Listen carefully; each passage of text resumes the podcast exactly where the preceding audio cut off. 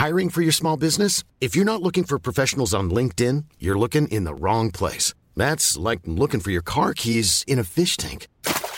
LinkedIn helps you hire professionals you can't find anywhere else, even those who aren't actively searching for a new job but might be open to the perfect role. In a given month, over 70% of LinkedIn users don't even visit other leading job sites. So start looking in the right place. With LinkedIn, you can hire professionals like a professional. Post your free job on linkedin.com/people slash people today. On va tout vous expliquer sur R slash Place. On va aussi vous montrer en quoi le DMA, le Digital Markets Act, va tout changer pour les GAFAM. Et tout le reste de l'ActuTech, c'est tout de suite dans le rendez-vous tech.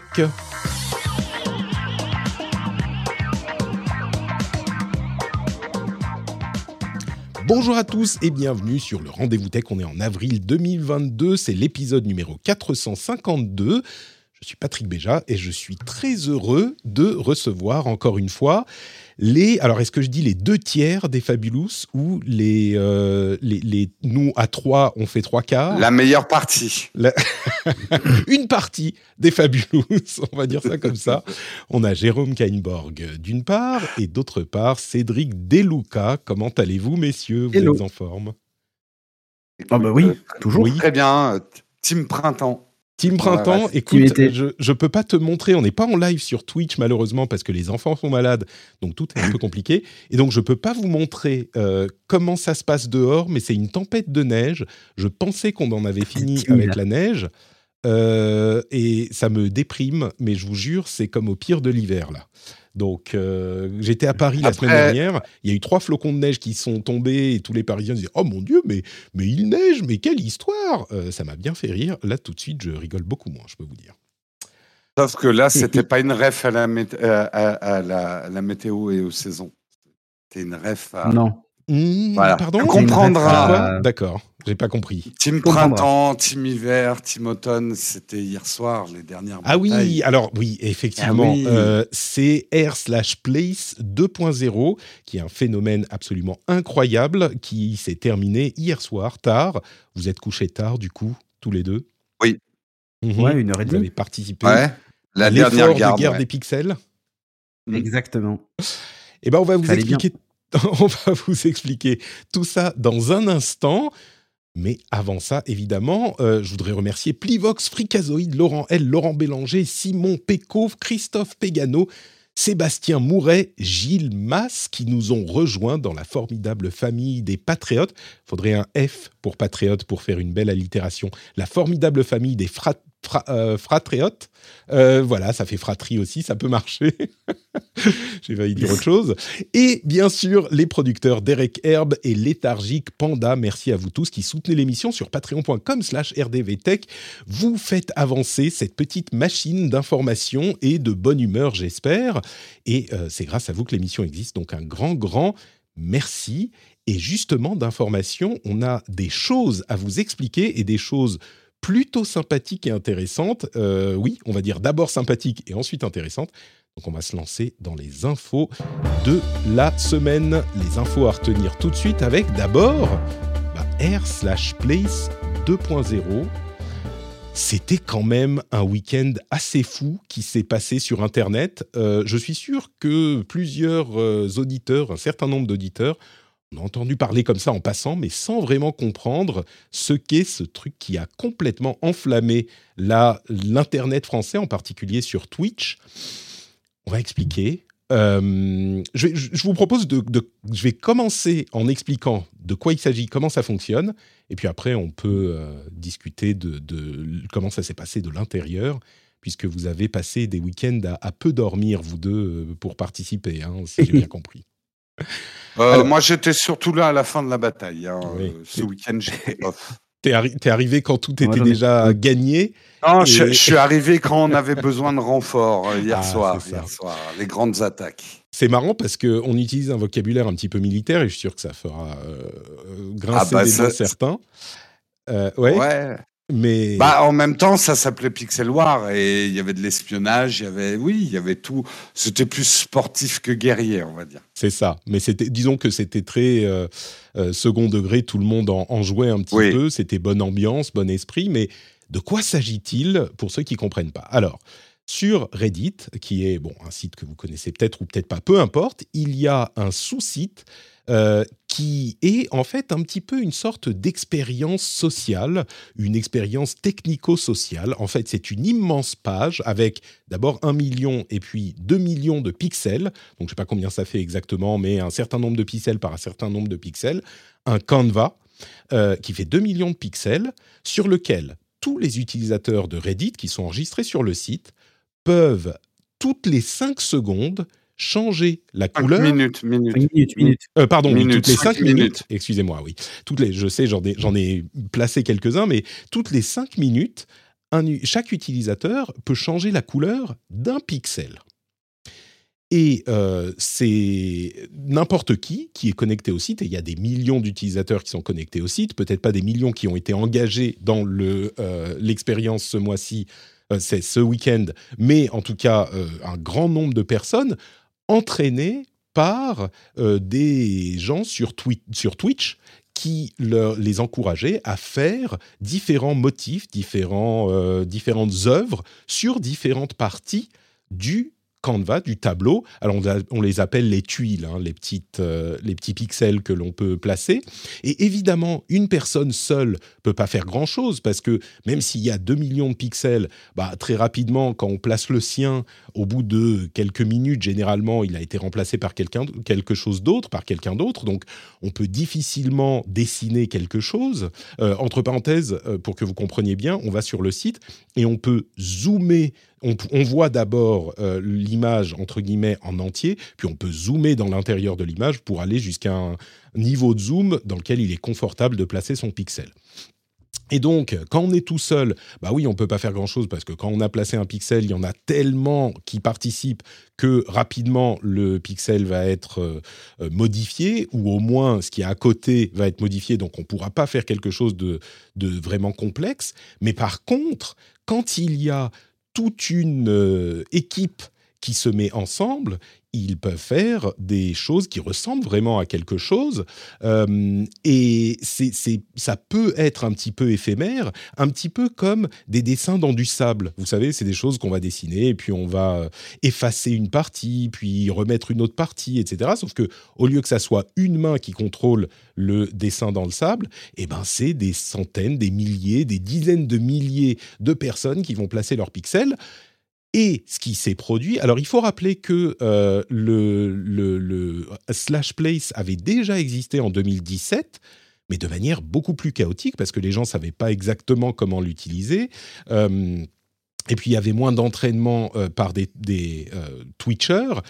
Mais ce qui s'est passé là, c'est que tout de suite, il y a des Twitchers célèbres, et notamment en France, je pense que c'est Kameto, qui était l'orchestre, le chef d'orchestre principal du truc.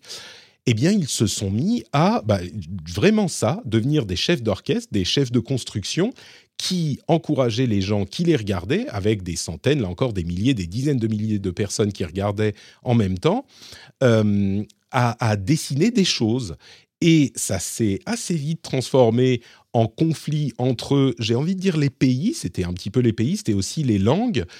Et euh, c'était donc des conflits pour occuper l'espace avec des gens qui se regroupaient dans des euh, Discord pour avoir une coordination plus grande qu'au niveau d'un seul stream Twitch, mais plusieurs Twitchers qui se regroupaient ensemble pour coordonner leurs efforts, des, euh, des comment dire, des, des scripts, enfin des modes pour euh, indiquer aux gens où cliquer pour faire le truc. C'était pas des bots, contrairement à ce qui s'est dit à un moment, mais pour indiquer aux gens où cliquer pour euh, l'image qu'on essayait de dessiner.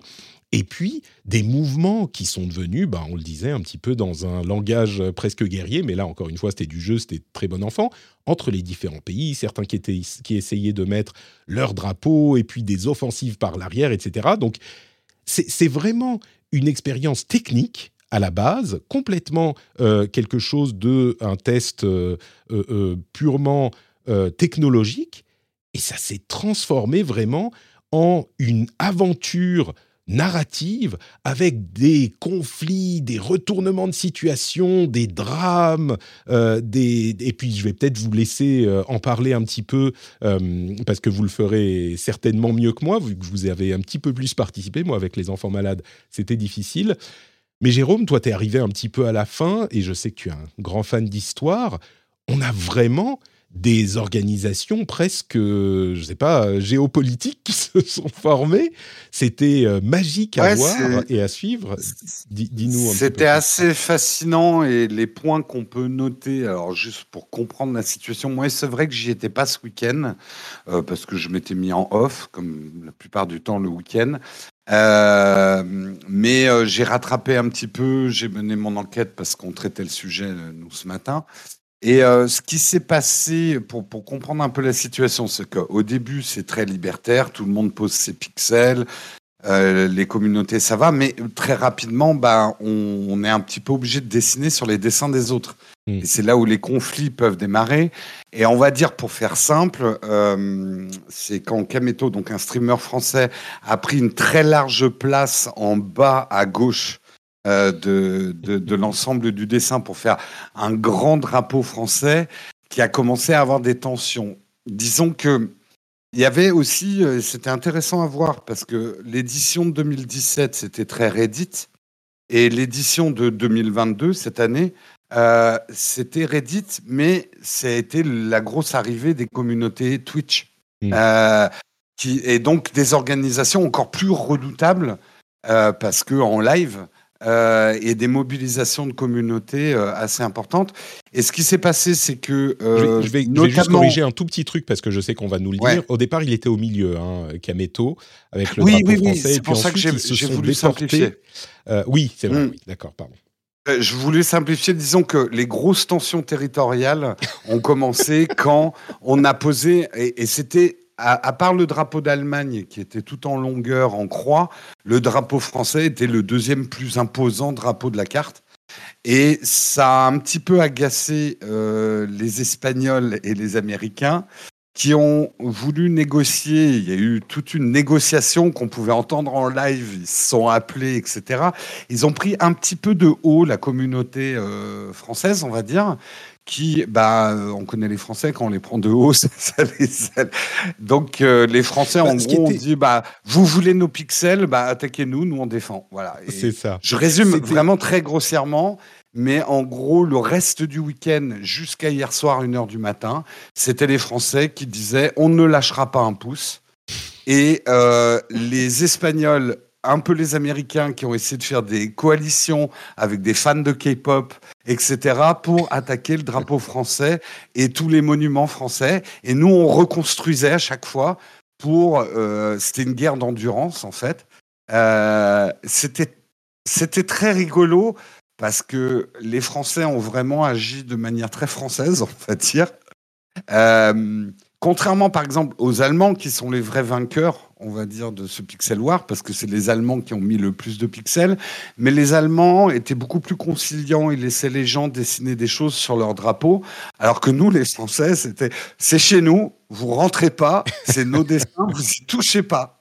Mais c'est marrant, c'est aller très loin. Je mettrai, je mettrai dans, les, euh, dans la newsletter euh, quelques liens pour expliquer un petit peu tout ça. Si vous voulez euh, y comprendre un petit peu plus, vous aurez avec des extraits vidéo, des extraits de, de, de, des différents états de la, de la, de, du Canva pour voir un petit peu comment ça s'est passé. Donc, allez sur la newsletter, hein, c'est sur notrepatrick.com, vous pouvez vous, vous abonner il y aura plusieurs liens pour ça.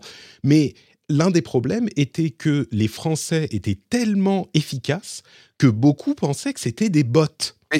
Mmh. Et, en fait, on l'a montré avec des choses comme l'événement caritatif de Zerator, qui est un autre streamer euh, qui s'appelle le Z-Event, le Z-Event, eh ben, les Français, en fait, sont très, très engagés sur Internet. Et Zerator a levé des millions, parfois plus de 10 millions d'euros euh, dans les derniers, pour des causes caritatives, ce qui sont des sommes qui sont euh, parmi les plus grosses, si ce n'est les plus grosses, qui ont jamais été levées dans le monde pour des événements caritatifs par un événement sur Twitch. Et donc, il y a vraiment un engagement sur Internet et sur Twitch de la population française qui est très, très fort. Et donc, pour les autres qui voyaient ça, avec euh, tellement de, rapidité et de, et de, puissance, ils se disaient, mais c'est pas possible, c'est des bots.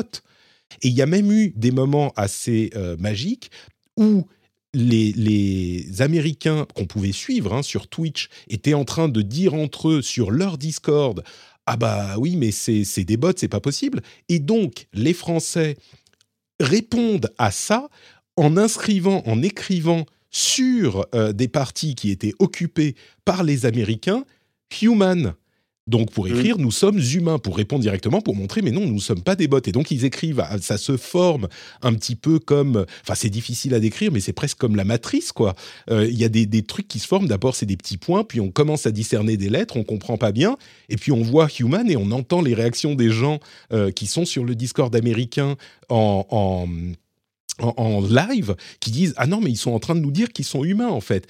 Et puis il y a des stratégies complètement folles, des gens qui ah, disent bon, bah, on, défend notre territoire, mais si on a un petit peu, si on a un, lieutenant qui peut aller par derrière et aller attaquer le territoire des gens qui nous attaquent nous, eh ben ça fera en sorte que leurs soldats entre guillemets vont devoir diviser leur attention non pas juste sur le fait de nous prendre notre territoire, mais aussi de défendre le leur pour recolorier les pixels qui ont été coloriés.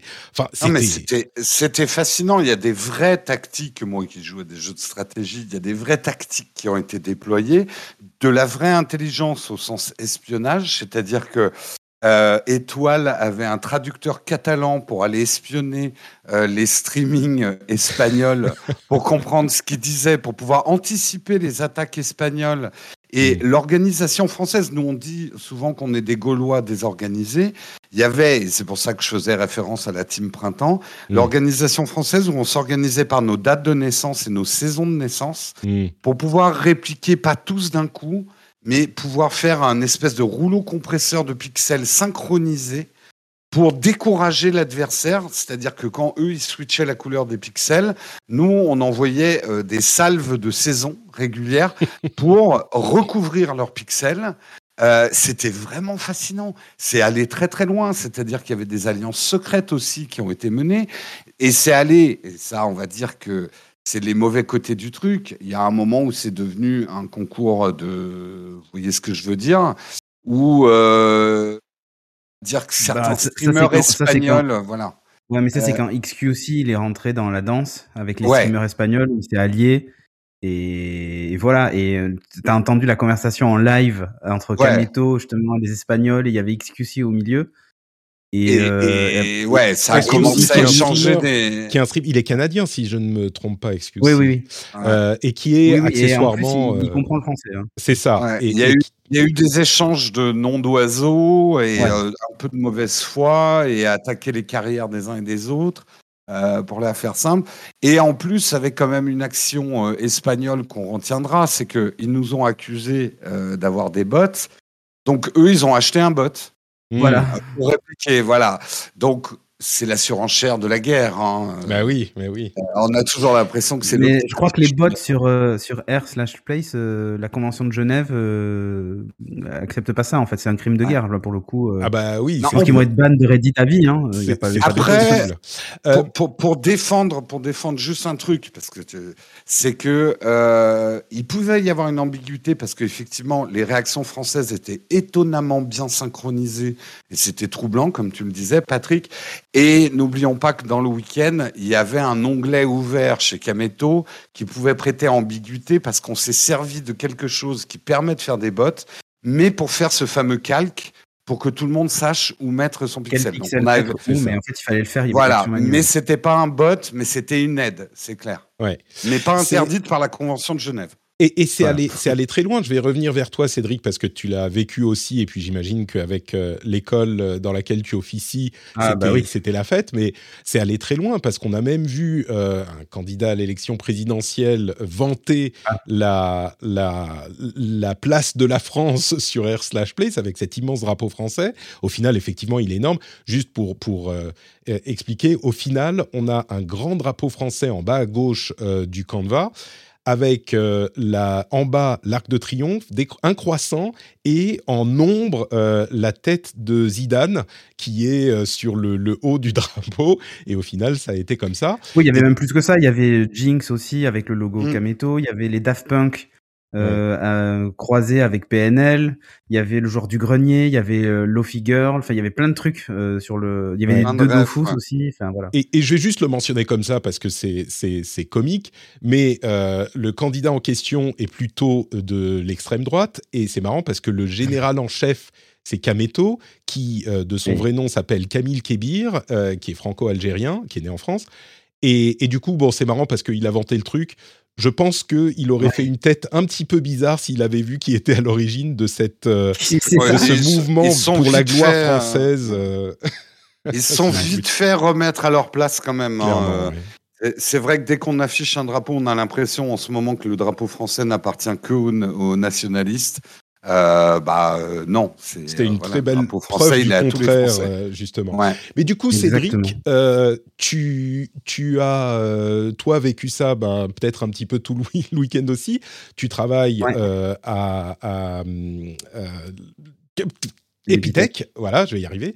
À l'Epitech, donc j'imagine que là, ils ont fait chauffer tous les, tous les serveurs de l'école. Ah bah, évidemment, euh, là, il y avait toutes les villes, il y avait un Discord Epitech dédié à ça, euh, où tous les BDE et les étudiants euh, étaient dessus. Donc on a fait apparaître un logo Epitech qui est resté jusqu'à la fin d'ailleurs, il y est toujours. Pas mal. Bah, il est toujours maintenant, c'est maintenant tout le truc est destroy, mais mais euh, il restait jusqu'à la fin, il s'était coordonné et tout ça. Alors c'est un petit logo, hein, c'est pas grand comme le drapeau français, mais évidemment il participait et à l'effort de guerre aussi euh, sur euh, sur comment s'appelle sur le, le, drapeau français, enfin le coin, le French corner en bas à gauche. mais ouais, et c'était impressionnant. Tout le monde parlait que de ça. Ça a été un vrai phénomène. Je vais vous dire un truc.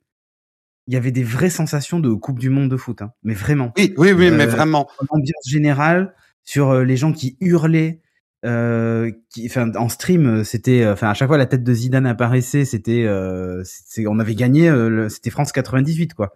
Les gens allaient sur les ronds-points et klaxonnaient, tu vois, on était presque là. Et, et non, mais, il y avait vraiment cette ambiance-là. Par, rapport à ça, il y a plein de gens qui vont se souvenir toute leur vie de ce truc qu'ils ont vécu. Là, on est complètement dans ce registre. Tu vois, on a, on a, on a Meta qui essaie de faire des métaverses privés et tout. Je pense que là, on a une vraie expérience de métaverse. Mmh. quelque part. Ouais, c'est, euh, communautaire et mondial. Euh, un mandala, puisque c'est ça, les dessins dans le sable temporaire. Un, mandala, il y avait beaucoup de choses fascinantes. Alors, un gros reproche. attends, on va laisser, on va laisser Cédric finir avant, euh, quand même de ce. Ouais. Non, ne vous inquiétez pas, il n'y a pas de problème, les gars.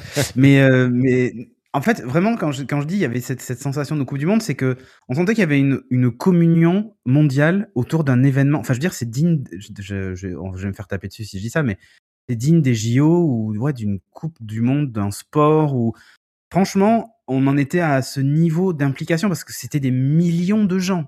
Mmh. Euh, qui étaient sur, euh, sur cette page-là. C'est des millions de gens qui ont participé. Rien que l'alliance euh, XQC et les deux Espagnols, il y avait quasiment 700 000 personnes en fait qui regardaient ces lives là. Mmh. Ouais, le dernier décompte, c'est pour donner les chiffres, le dernier décompte, c'est côté français, on n'était pas loin de 600 000, entre 500 000 et 600 000 mmh. euh, actifs le dernier soir. Euh, les Espagnols et les Américains, un petit peu moins, quand même. Bah, moi, je, en France. Ouais, oui, bon. Mais en tout cas, c'était, il y avait un, énorme taux d'engagement, sans compter les autres pays. Hein. Là, on parle vraiment que de, bah, voilà, de de la France, euh, des États-Unis, encore XQC, c'est plus au Canada, mais bon. Mais mais il y, avait vraiment cette euh, cette entre guillemets bataille gentillette, c'est-à-dire qu'à la fin il n'y a pas de mort. Euh, c'est c'est c'est pour ça que ça a dérapé un petit peu verbalement, mais au final je pense que c'était quand même très bah, très cool quoi. C'était bon enfant. Écoutez, c'est comme le coup de boule de Zidane sur Materazzi. bon, voilà, à un moment ça peut déraper si on insulte les mamans, mais c'est quand je vous dis que c'était très proche des sensations du sport, dans le sport finalement, mais c'était vraiment là. Et avec une grosse différence, c'est que tout le monde était impliqué. C'était pas que euh, du, du clapping ou des gens qui gueulent dans un stade. Mmh. On était vraiment actifs. C'est-à-dire que tout le monde pouvait participer à ce sport. C'est extrêmement inclusif. Mmh. Et du coup, c'était facile bah, d'avoir envie de représenter la France et de participer à un truc, etc. Honnêtement, ça a transcendé euh, plein de ça a transcendé plein de choses. C'est-à-dire que des communautés qui s'appréciaient peut-être pas forcément, qui finalement sont retrouvées toutes derrière bah, le drapeau français à pousser le truc, mmh. etc. Kameto président. Et c'était, bah, non mais c'était hyper intéressant. Et je pense qu'en fait même, tu vois, alors c'est évidemment il a l'origine de, de, du truc, mais même je pense que ça va même au-delà de ça. C'est-à-dire que là en fait, euh, enfin j'allais dire, je suis Kameto, mais tout le monde est Kameto. Tous ceux qui ont participé, en fait, mériteraient de, une médaille. Mais c'était génial parce que dans les faits, bon, ok, ça change pas la face du monde. il nous reste trois ans pour inverser la tendance avec le dernier rapport du GIEC. c'est toujours la, guerre en Russie et en Ukraine. Mais ça a été un moment de grâce où, en gros, on est à quitter notre quotidien et on s'est unis autour d'une cause qui, certes, est très futile, mais qui a redonné un peu d'espoir dans le fait que, OK, on est capable de se mobiliser. Alors là, OK, la cause, elle n'est pas incroyable, mais on est capable de se mobiliser pour euh, un événement d'importance mondiale.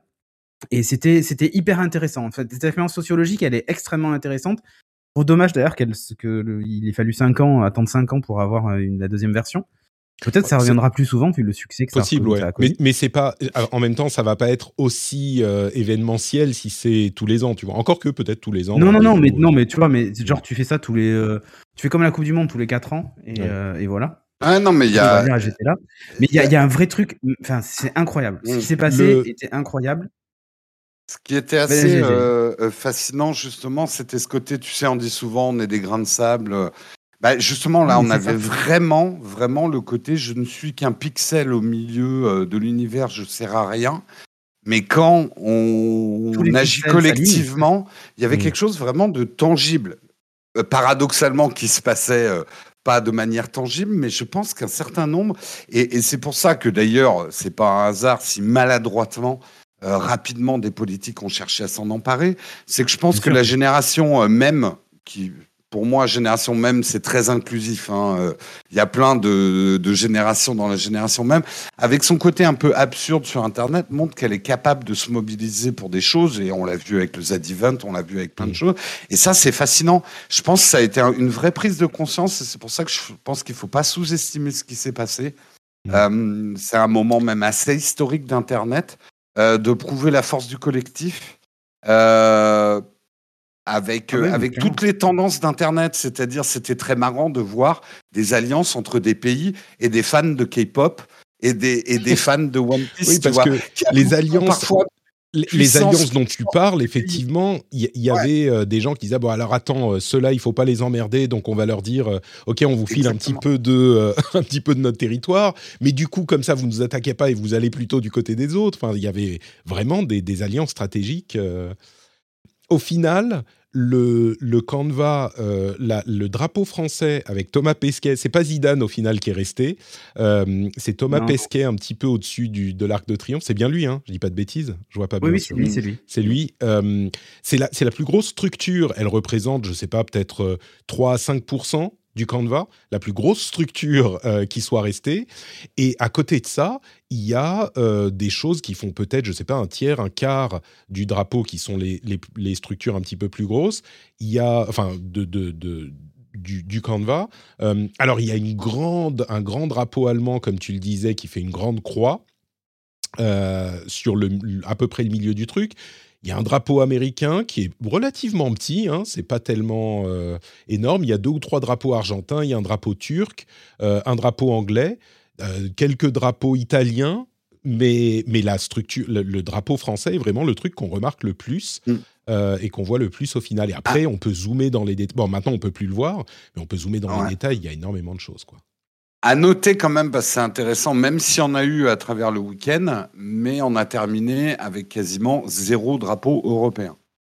Ouais. Bon. Intéressant. C'est vrai, il y, en a eu un moment quand le drapeau français s'est mis sur le drapeau allemand et en fait il s'est transformé ensuite en drapeau européen. C'était d'ailleurs assez cool.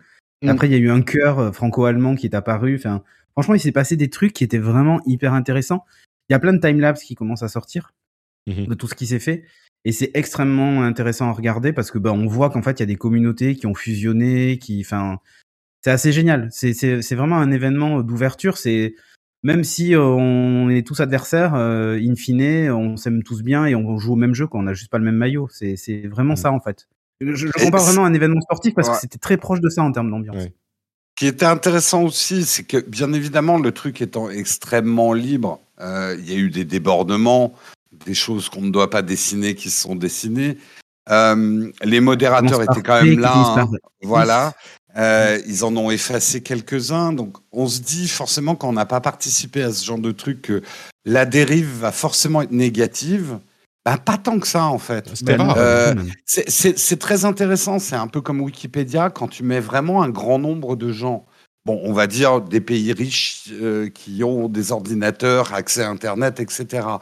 Il y a plutôt globalement un pourcentage du positif qui est sorti, bah même si ça s'est terminé un petit peu dans une bataille des nations. Globalement, l'ambiance était, c'était une rivalité Toutes les trois gamins disparaissaient instantanément. Ouais, ouais voilà. Il y a un grand, drapeau trans. Instantanément, en fait. Il y a un grand drapeau trans, il y a euh, enfin, vraiment un grand drapeau de l'Ukraine qui n'a pas été touché, euh, voilà. Ouais. bon. Hmm. Non, vas-y, vas-y. Ça, me fait plaisir parce que ça montre quand même que la majorité des gens qui, en tout cas, ont participé, même si on dit, on dit toujours d'Internet que c'est un endroit très négatif quand vous écoutez hmm. nos hommes politiques, de manière générale, Internet, c'est le Far West. On peut dire n'importe quoi, euh, etc. On, en parlera sans doute après avec euh, Elon Musk et Twitter, mais, mais en gros, la censure, machin. Euh, bon, bref, on a l'impression qu'Internet, c'est un endroit où il fait pas bon vivre. Quand on voit ça, en fait, on se dit qu'au contraire, euh, eh ben la majorité des gens sur Internet, même s'il y a des trolls, même si au milieu, voilà, euh, on est capable aussi, bah, dans ces moments-là, de faire des choses positives. Et ça, ça fait partie des choses positives d'Internet. Moi, je l'ai vraiment vécu comme ça. C'était presque, c'est presque une revanche de la majorité silencieuse d'Internet. Ouais, c'est ça. C'est un moment de communion et voilà. Tel qui pose pas des, des, des, tweets de tonton bourré euh, racistes euh, de partout. On a l'impression, surtout en cette période de guerre, que euh, Internet, c'est que de la négativité qui nous tombe sur le coin de la gueule. Et ça, c'était très bien. Et beaucoup, je comprends la critique de dire c'est très futile de faire ça alors qu'il y a une vraie guerre à côté. Mais je pense que c'est pas un hasard s'il y a eu autant de succès. Je pense que les deux sont même assez liés. C'est intéressant. C'est très intéressant. On verra les répercussions. Peut-être qu'on est en train de dire n'importe quoi. À mon avis, ça reste conscrit à ça. Hein. C'est intéressant hmm. à noter parce que souvent on dit sur Twitch. Et à vrai dire, beaucoup de gens qui ont participé à cet événement euh, sur Twitch sont souvent des gens qui sont euh, un petit peu toxiques, machin. Donc il ne faut pas se voiler la face sur ça non plus. Hein. Euh, mais c'était, oui, comme tu le disais, Cédric, un peu un moment de grâce euh, un peu différent où tout à coup on était euh, tous unis dans un truc, oui, un peu futile, mais qui montrait une certaine, une voix, comment dire, bah oui, unifiée. Et, je sais pas, c'est pareil. Encore une fois, Cédric le dit bien. Un, match de foot, bah, ça ne va pas changer la guerre en Ukraine, mais c'est quand même un moment où on peut se sentir unis ensemble, etc. Et c'était dans ce même registre. Quoi. Mm. Bon, euh, parlons un petit peu d'Europe encore. Pardon, Cédric, tu voulais ajouter quelque chose? Non, je disais euh, moment de fraternité, c'était vraiment ça. C'était cool. L'Union européenne euh, a donné un accord provisoire sur le DMA. C'est quoi le DMA Le DMA, c'est le Digital Markets Act, qui est le pendant du DSA, Digital Services Act. Et je vais vous la faire courte, hein. on ne va pas partir dans tous les détails du truc, mais le DMA, c'est un ensemble de lois et de contraintes qui s'appliquent aux plus grands acteurs de la tech, ou qui vont s'appliquer aux plus grands acteurs de la tech. En gros, ça vise vraiment les GAFAM. Hein, voilà, c'est une question de tant de milliards d'euros de chiffre d'affaires annuel, tant de millions d'utilisateurs actifs en Europe par mois. En gros, ça vise les GAFAM. Et ça les contraint à un certain nombre de choses dont on parlait dans d'autres contextes dans l'émission depuis des mois, et qui là, tout à coup, viennent complètement chambouler leur manière de faire du business. Euh, avant de, vous en donner les détails, euh, la loi est en cours de euh, validation, de vote, etc. En gros, le temps qu'elle soit implémentée dans les législations locales, elle devrait entrer en vigueur vers le mois d'octobre, à peu près. Et si j'ai bien compris, euh, c'est une loi qui est maintenant euh, pas actée parce qu'elle n'a pas encore été validée de partout et votée de partout, mais vu cet accord entre la Commission et le Parlement, bah, c'est un petit peu sur, sur des roues. Et donc, ça va arriver. Est-ce que les GAFAM auront le temps d'ici octobre d'implémenter ces changements? C'est beaucoup moins sûr, mais elles devraient entrer en vigueur à ce moment, voir comment ils vont s'arranger avec les euh, géants de la tech pour euh, que ça soit euh, légal, entre guillemets, de, qui ne soit pas encore implémenté, parce que, et j'en viens à la nature des changements, il y en a deux que je retiens, mais il y en a beaucoup plus. Deux qui sont, d'une part, l'interopérabilité des gros services de messagerie si les petits le demandent. En gros, WhatsApp, Facebook Messenger, iMessage devront fournir des moyens pour des plus petits services de messagerie d'utiliser leur infrastructure. En gros, il faudra qu'un petit service de messagerie puisse envoyer des messages au service iMessage. Donc cette histoire de bulle bleue, bulle verte, euh, bah, on ne sait pas comment ils vont le gérer, mais ça devrait, quand, si c'est implémenté, je n'arrive pas à y croire parce que c'est tellement énorme que j'ai du mal à me dire ça va effectivement se euh, mettre en place, donc je vais garder le conditionnel, mais donc ça voudra dire que vous pourrez utiliser par exemple sur Android ou sur Windows un programme qui va vous permettre d'envoyer un iMessage à un correspondant qui a un appareil iPhone et à vrai dire même qui n'a pas d'appareil iPhone puisque ça devrait être euh, compatible. Pareil avec Facebook Messenger, WhatsApp, etc., etc. Euh, donc ça, c'est l'interopérabilité euh, des, des, services de messagerie. Et l'autre chose que je retiens, c'est la possibilité, là encore on en parlait depuis un moment, la possibilité d'installer des applications et même des stores d'applications, en plus des paiements bien sûr, sur iOS ou Android sans passer par les App Store ou les Play Store. Alors sur Android, c'est déjà euh, faisable dans une certaine mesure, mais sur iOS, c'est extrêmement euh, perturbateur pour l'OS, et c'est un truc dont on parle si vous suivez l'émission depuis un moment. Et bien là, ça serait imposé par l'UE. On devrait pouvoir installer un, une application euh, sur le téléphone sans passer par l'App Store, avec tout ce, tout ce que ça implique derrière. Encore une fois, si vous écoutez l'émission depuis un moment, vous savez que c'est pas du tout anodin. Euh, c'est vraiment un tremblement de terre. Ça, à vrai dire, ça, ça, aurait dû être le premier sujet de l'émission parce que c'est le plus important avec des conséquences sur le plus long terme. Euh, mais je reviens, je reviens sur, euh, je reviens chez vers Jérôme. C'est un tremblement de terre, ça. C'est monumental, ce Digital ah. Markets Act. Ah bah oui, si ça rentre vraiment au service tel que c'est conçu, c'est un changement complet euh, du marché, avec des conséquences d'ailleurs bénéfiques, mais peut-être négatives aussi. Euh, on peut parler des problèmes de sécurité aussi qui n'ont pas forcément été abordés. Je pense que les, on l'a déjà vu, hein, Apple commence déjà à, lever le bouclier en disant ouh. Euh, nous, euh, on va pas pouvoir suivre parce que sinon, ça va détériorer les, la fameuse expérience utilisateur sacro-sainte euh, chez Apple. Moi, la vraie question que ça me pose, et on va dire qu'il m'inquiète un petit peu. Jérôme, ouais. les, moyens de contrainte qui sont inclus dans cette loi sont importants, puisque jusqu'à maintenant, on parlait En, numéraire, en chiffres, genre tant de millions, tant de machins, ce qui est euh, ah, genre un, mardi à 2 heures du matin quand ça tourne pas trop, la machine à, imprimer des billets chez Apple.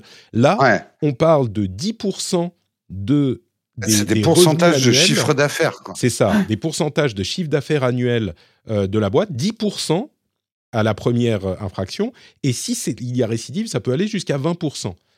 Et annuel global, global. Donc, c'est tellement énorme que euh, Apple ne fait rien hein. et se prend que des amendes, on n'a plus d'impôts à payer en Europe. Hein.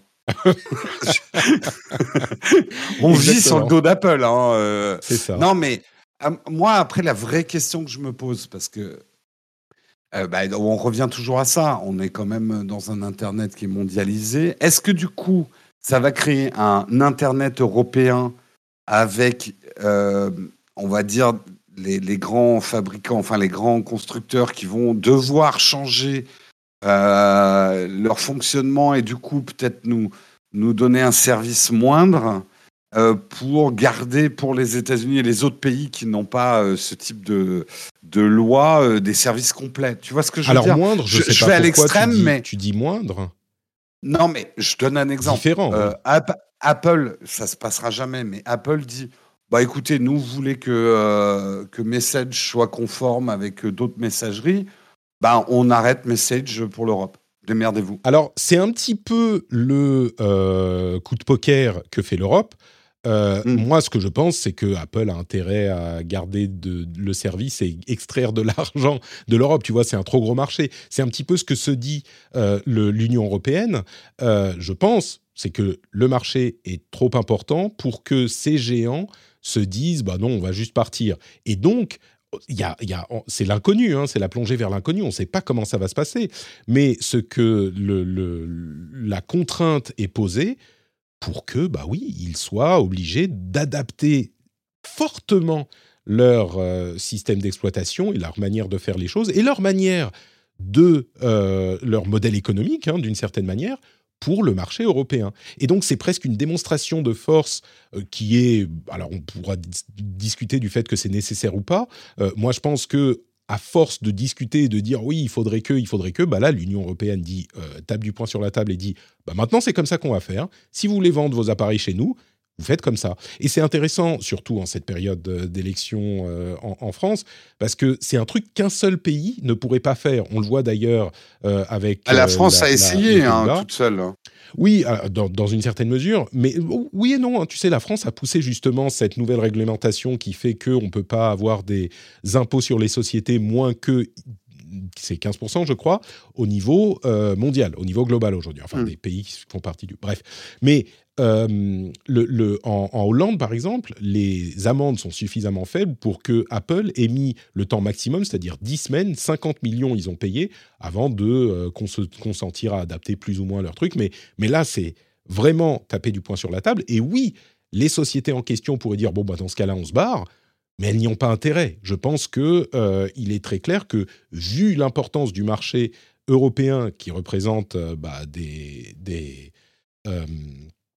des, clients, comment se dire, un public euh, qui est riche, euh, bah, ils ont intérêt à continuer à faire du business euh, en Europe. Il n'y a pas de.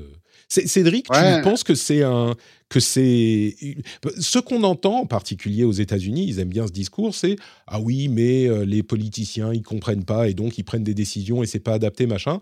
Sur la question de la sécurité, sur les euh, messages, la compatibilité des messages, c'est intéressant d'ailleurs parce que ils précisent dans le texte de la loi, ils disent il faut que ça soit compatible dans la mesure où il est possible de le faire en respectant la sécurité. Et donc, ils ont intégré, alors ils ne donnent pas les solutions techniques, mais il y en a, mais ils ont intégré l'idée qu'il faut que ça respecte la sécurité du euh, service. Donc, ils ne sont pas complètement aveugles sur ce point, mais est-ce que tu penses que c'est une euh, bonne manière de faire les choses pour la puissance politique ou est-ce qu'ils sont, euh, ils se, comment dire, ils se perdent dans une démonstration de puissance? Qu'est-ce que qu'est-ce que tu en penses de tout ça? Le sujet est extrêmement complexe. D'ailleurs, euh, ce que tu disais, tu sais, sur les Pays-Bas, avec euh, l'ACM, donc l'autorité mmh. de régulation là-bas, euh, en fait, ils payaient toutes les semaines 5 millions, mais il y avait une limite de 50 millions d'euros. Ce qui veut dire qu'en fait, ils ont, ils ont atteint la limite, et donc du coup, bah, réellement, s'ils veulent, ils peuvent même pas de faire d'efforts. Mmh ils sont arrivés au bout du système, c'est-à-dire qu'il y a tellement d'argent, et la loi a prévu une limite haute qu'en gros, ils se sont dit, bon, c'est pas grave, on, vient à crédit, euh, on va verser 50 millions d'euros en 10 semaines. C'est pas très grave. Ça en même temps, on peut imaginer que, on peut imaginer que euh, si c'était le cas, ils iraient un petit peu plus loin, quoi. Mais bon. Ouais, là, là dans les faits, ben, euh, ils ont, les Pays-Bas ont gagné 50 millions d'euros, tant mieux. mais Apple, euh, Apple pour le moment, pourrait ne faire aucun effort et ne bah, pas faire d'adaptation. Ils ont implémenté ce qui avait été demandé, c'est-à-dire un moyen de paiement euh, tiers pour les applications dating aux Pays-Bas spécifiquement, et ils ont implémenté le moyen de, paiement tiers avec toujours leur commission de 27% au lieu de 30%, donc dans la ligne de ce qu'ils avaient fait ailleurs ce qui est un moyen de contourner. Enfin, non, même pas vraiment, mais c'est si, c'est un petit peu un moyen de. d'appliquer le truc, mais à minima, quoi. Voilà. Et, mais là, on n'est pas du tout dans le même type de. Je veux dire, j'ai du mal à imaginer comment Apple et les autres, hein, on parle d'Apple parce qu'ils sont très touchés avec euh, iOS, j'ai du mal à imaginer. Euh, Surtout, c'est les seuls à réagir. Comment, comment ils pourraient contourner le truc Parce que le texte est clair. Vous ouvrez des API pour iMessage, vous laissez les gens installer des apps sur votre euh, OS euh, alors oui, il pourrait compliquer la chose en disant euh, faut appuyer quatre fois sur le bouton. Vous êtes sûr, sûr, sûr que vous voulez le faire. Euh, c'est très dangereux. Attention. Oui, ça va être. Mais, en fait, mais l'implémentation qui se pose. En fait, je n'ai pas lu le texte en entier, mais il me semble que dans le dans la demande de, du régulateur, en fait, l'objectif c'est pas que ce soit nativement disponible, c'est-à-dire mmh que si l'utilisateur le souhaite, il faut qu'il puisse aller, euh, genre, dans des options, etc., activer cette fonctionnalité. Euh, ça signifie, en gros, euh, bah, aller faire 50 clics dans un menu, etc. Ou pourquoi pas charger un firmware spécifique UE compliant pour, pour bénéficier justement de, bah, de cette possibilité de sideloader des applis, etc. Donc là, là c'est ce sur quoi le texte n'est pas très clair sur les, moyens mis en œuvre. Il faut qu'à la fin, l'utilisateur puisse le faire.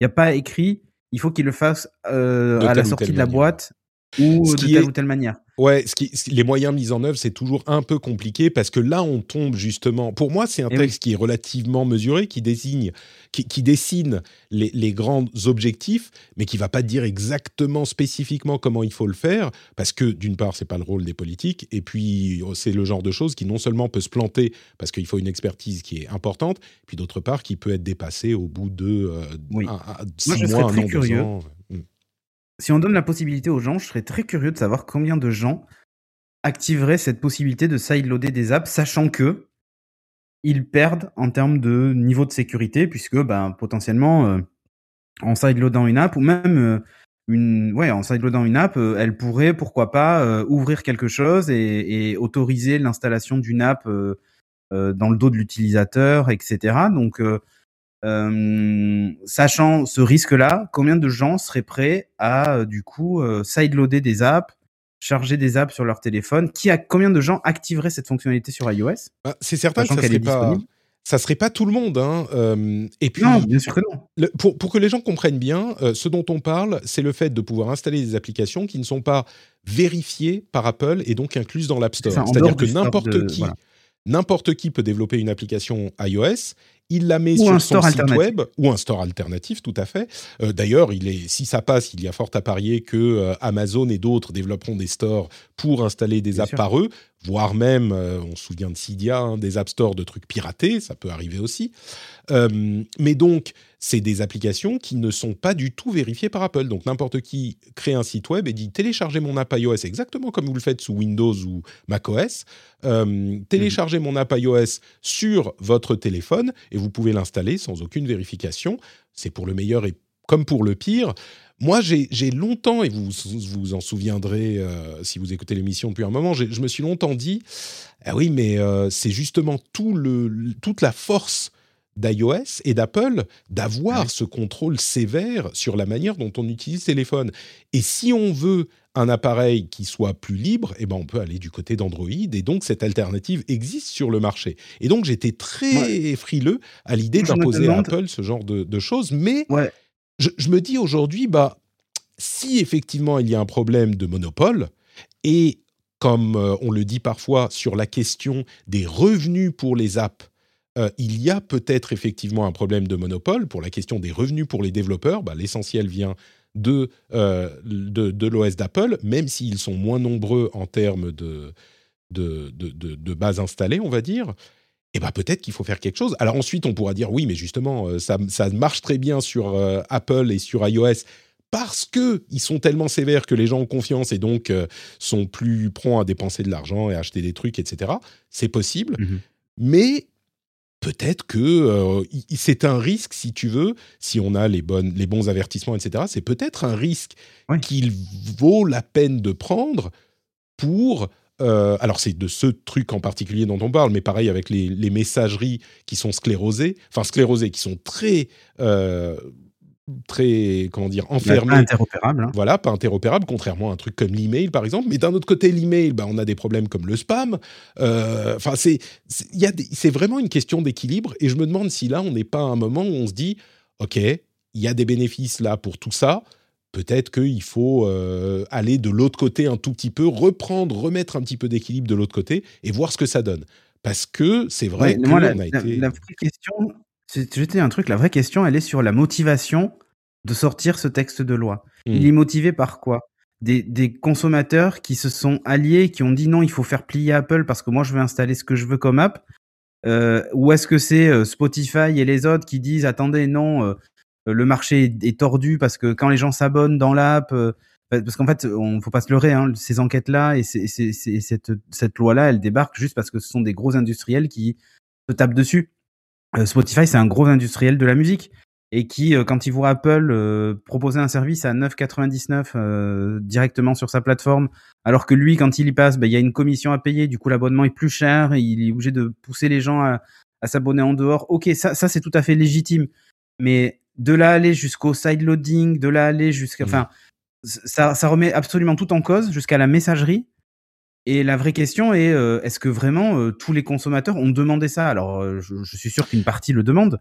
Moi, je crois qu'il y a. En fait, c'est motivé par quoi? Quel intérêt financier derrière Tu vois? Enfin, j'ai du mal à comprendre moi la motivation du truc. Je crois qu'il y a une vraie et c'est préoccupation. Pour Google et le reste. Hein. Moi, je crois qu'il y a une vraie préoccupation. Bien sûr, on parle beaucoup d'Apple parce que c'est peut-être ceux qui sont le plus emblématiques de la chose, euh, parce qu'ils sont dans toutes les catégories, en fait, dans la messagerie, on a entendu tout ça, dans l'App Store, etc.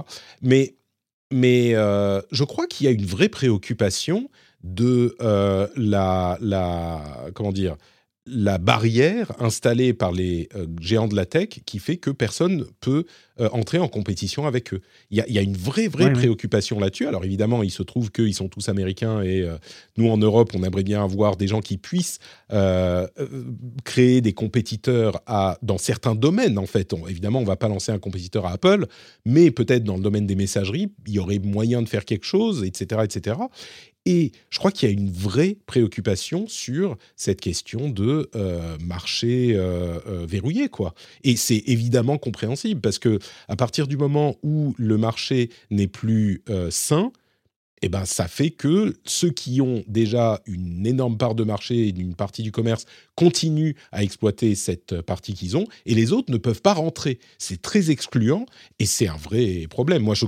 Alors, je ne sais pas si c'est spécifiquement pour ça. en plus, ils peuvent pas Ouais, en plus, ils peuvent pas rentrer parce que eh ben, des sociétés comme Apple paient très peu d'impôts, alors que eux, ben, n'ont pas ces possibilités d'optimisation, etc. Enfin, je pense que c'est assez politique et que tout s'est accumulé autour des GAFAM. Oui, et, économique, mais tout s'est accumulé en fait autour des, des, des GAFAM, entre les questions de loi antitrust, les questions de d'optimisation fiscale euh, et ainsi de suite parce qu'ils sont tous dans le Delaware on le sait hein. oui. mais euh, oui et puis en Irlande et au Luxembourg c'est voilà et le truc c'est que on peut on, peut pas les faire plier sur tout mais ça c'est un truc sur lequel on peut les attaquer hmm. et c'est entre guillemets assez facile parce que là euh, pour le coup si la loi européenne impose ça ben, la loi européenne impose ça jusqu'à il y a encore pas très longtemps la loi française imposait d'avoir un kit piéton filaire fourni avec les téléphones hmm. Euh, cette loi a été abolie euh, il y a, enfin, c'est pas elle a été abolie, mais elle a été retirée pour des questions de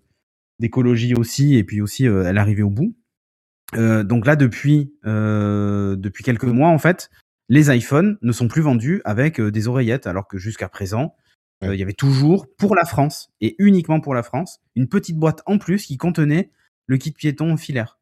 Ouais, ce qui montre que ce qui montre que... on peut, on peut arriver à adapter au marché. C'est ça. Et puis, on peut aussi, euh, contrairement à ce que, ce que disent les détracteurs souvent, c'est ah oui, du coup, la loi est comme ça et elle va jamais changer. Euh. Ah non, on peut l'adapter. oui, bien sûr, c'est plus lent. Évidemment que ça va être plus lent, ça va devenir, ça va donner parfois des lois un petit peu incohérentes, mais ça peut être adapté aussi.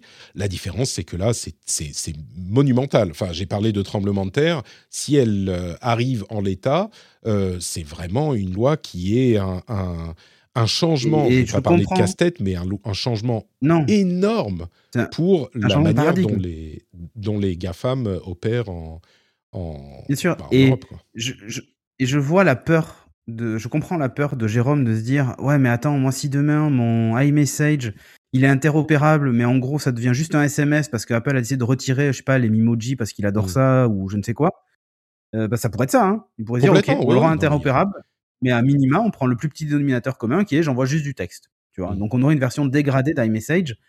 Mais j'ai envie de te dire, je pense pas qu'Apple s'amuse à ça. Il y a, en fait, il y a, il y a, il y a, il y a peu de chances qu'il s'amuse à ça.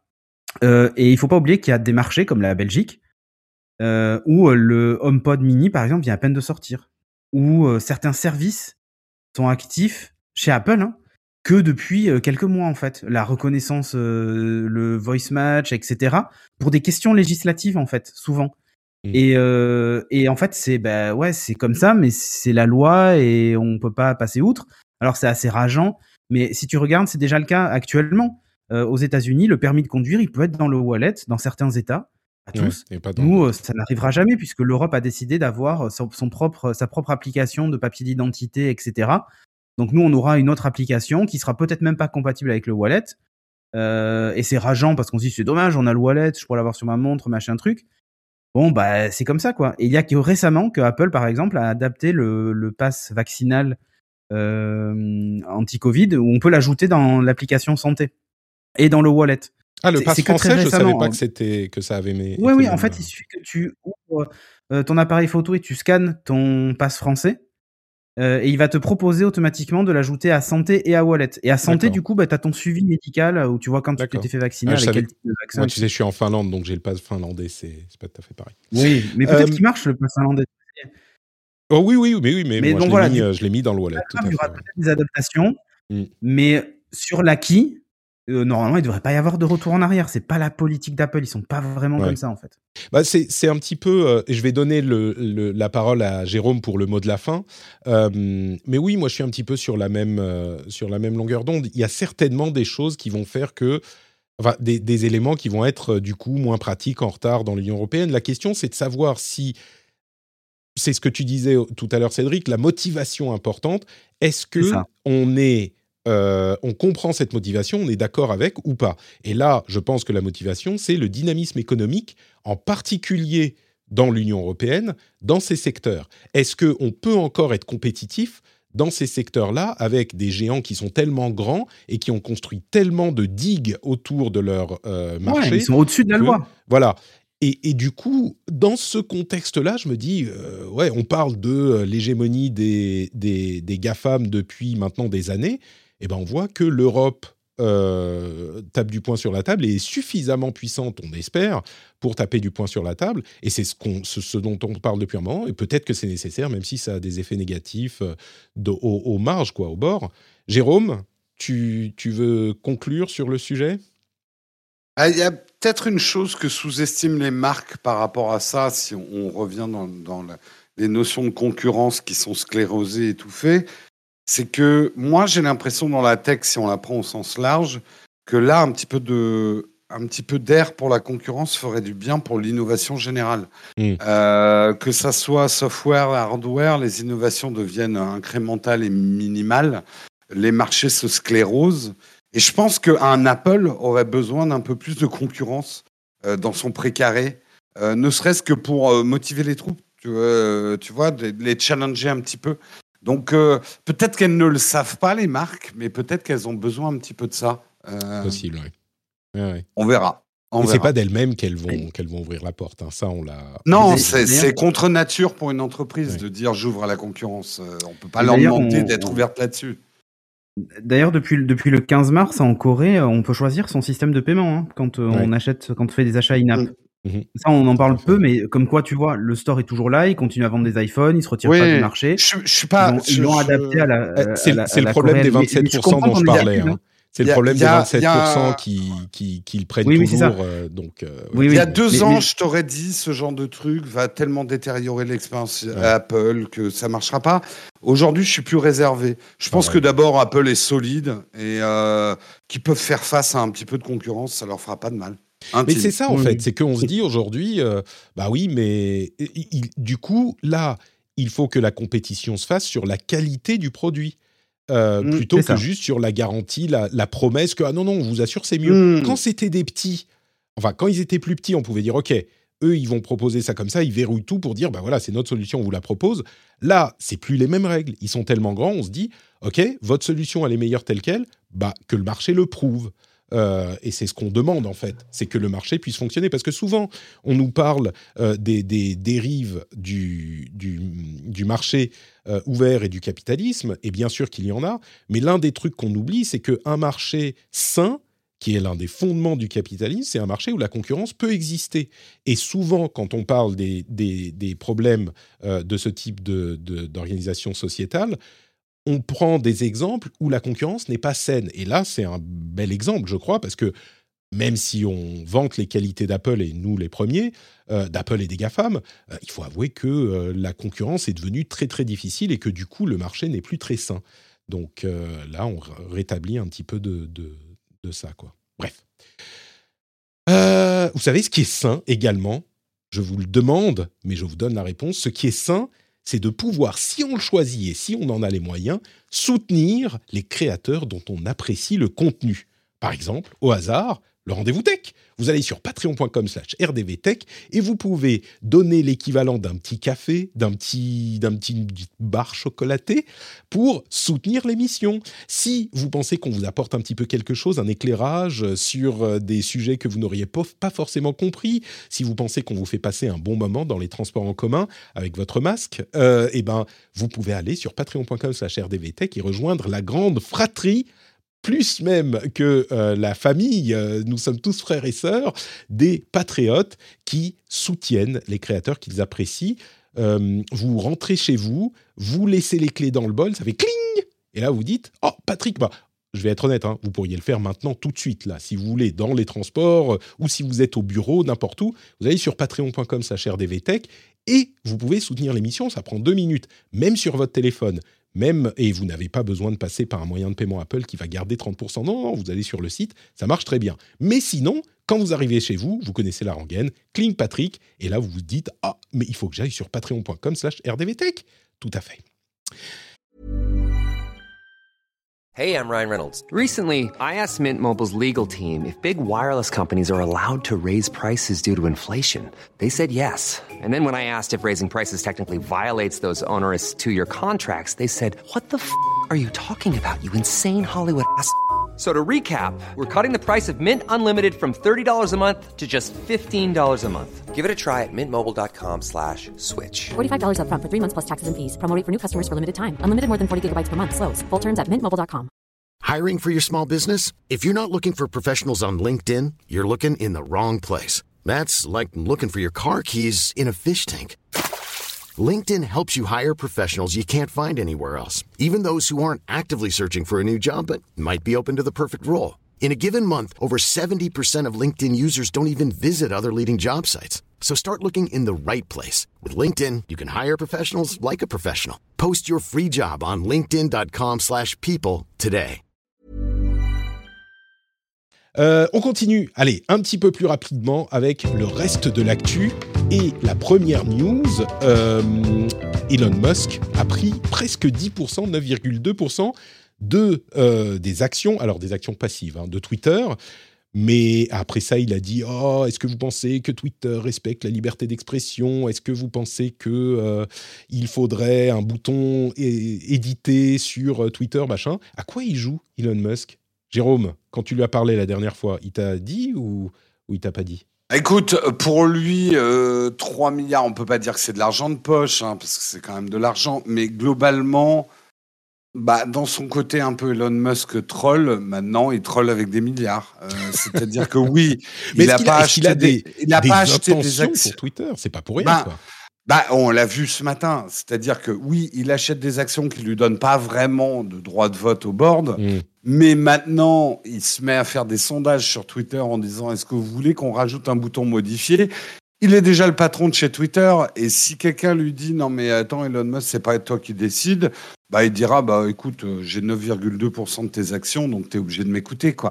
Enfin c'est du c'est du Elon Musk. Moi j'avoue que Bon, je, je, suis très partagé. J'ai de la sympathie pour le bonhomme, mais je suis hautement irrité euh, par sa manière de faire. Ce fait, mais... voilà, mais tu vois, c'est comme quand il a dit euh, Ouais, je, je, je, veux faire un fight avec Poutine et le, le lot sera l'Ukraine. Euh, T'es gentil, tu donnes pas un pays qui est pas à toi. Non, euh, c'est très disrespectful. C'était d'une euh, d'une goujaterie. Et là, c'est un peu pareil. C'est, mm. je suis pas très content avec Twitter. Il y a un côté bullying euh, que, qui commence à m'irriter de plus en plus. Mm. Euh, c'est la culture du shitpost, tu sais, la, culture du, du mail qu'il a et bon. Il y, a un côté goguenard, je sens un vieux mot français, mais le côté goguenard d'Elon Musk commence à m'irriter. J'ai mis sur Twitter euh, un, Twitter contrôlé par Elon Musk. Ça serait la, la plus grosse motivation que j'ai eue jusqu'à maintenant pour quitter la plateforme. Et pourtant, Dieu sait qu'il y en a eu. Et j'ai eu, euh, peut-être 4-5 euh, personnes qui sont venues me dire Ah, mais pourquoi Genre, tu sais, tu sens les, les, gens qui, dans leur bio Twitter, ont Elon for Life, tu sais, c'est les, les, les fans. Oui, non, mais, mais après, tu vois, je peux comprendre le côté très fan d'Elon Musk. C'est un mec qui fait bouger les lignes comme personne l'a ah, fait. Bien sûr. Je suis on pas a passé en détestation de, de on ce qu'il fait. on a passé tout hmm. l'épisode précédent, le spécial sur les véhicules électriques, à parler des, des qualités euh, de Tesla et des raisons pour lesquelles euh, ils ont fait des choses que d'autres ne pouvaient pas faire. On a évidemment, enfin, SpaceX, euh, Starlink, on parle de plein de projets d'Elon Musk qui sont assez incroyables, mais oui. Bon, euh, autre sujet. Euh, oui, d'ailleurs, en passant très rapidement, les élections présidentielles euh, sont déjà dénoncées comme manipulées dans la l'infoxosphère de Twitter. Donc, ils commencent déjà à préparer le terrain pour dire ah bah regardez, les élections sont manipulées, il y a des machines à voter qui sont contrôlées par les États-Unis, machin. Ce qui évidemment, enfin, n'a aucun sens. mais c'est, je, le mentionne parce que on sait ce que ça a donné aux États-Unis avec l'invasion du, du Capitole le 6 euh, le 6 janvier. Euh, j'espère que ça n'ira pas aussi loin, mais je mentionne que ça commence à tourner dans les sphères complotistes. Euh, Cédric, le groupe Lapsus, qui a hacké Microsoft, Nvidia depuis quelques mois, qui était complètement incroyable, il se trouve qu'il a été remonté jusqu'à allez, 7 personnes qui avaient entre 16 et 21 ans et leur leader a 17 ans.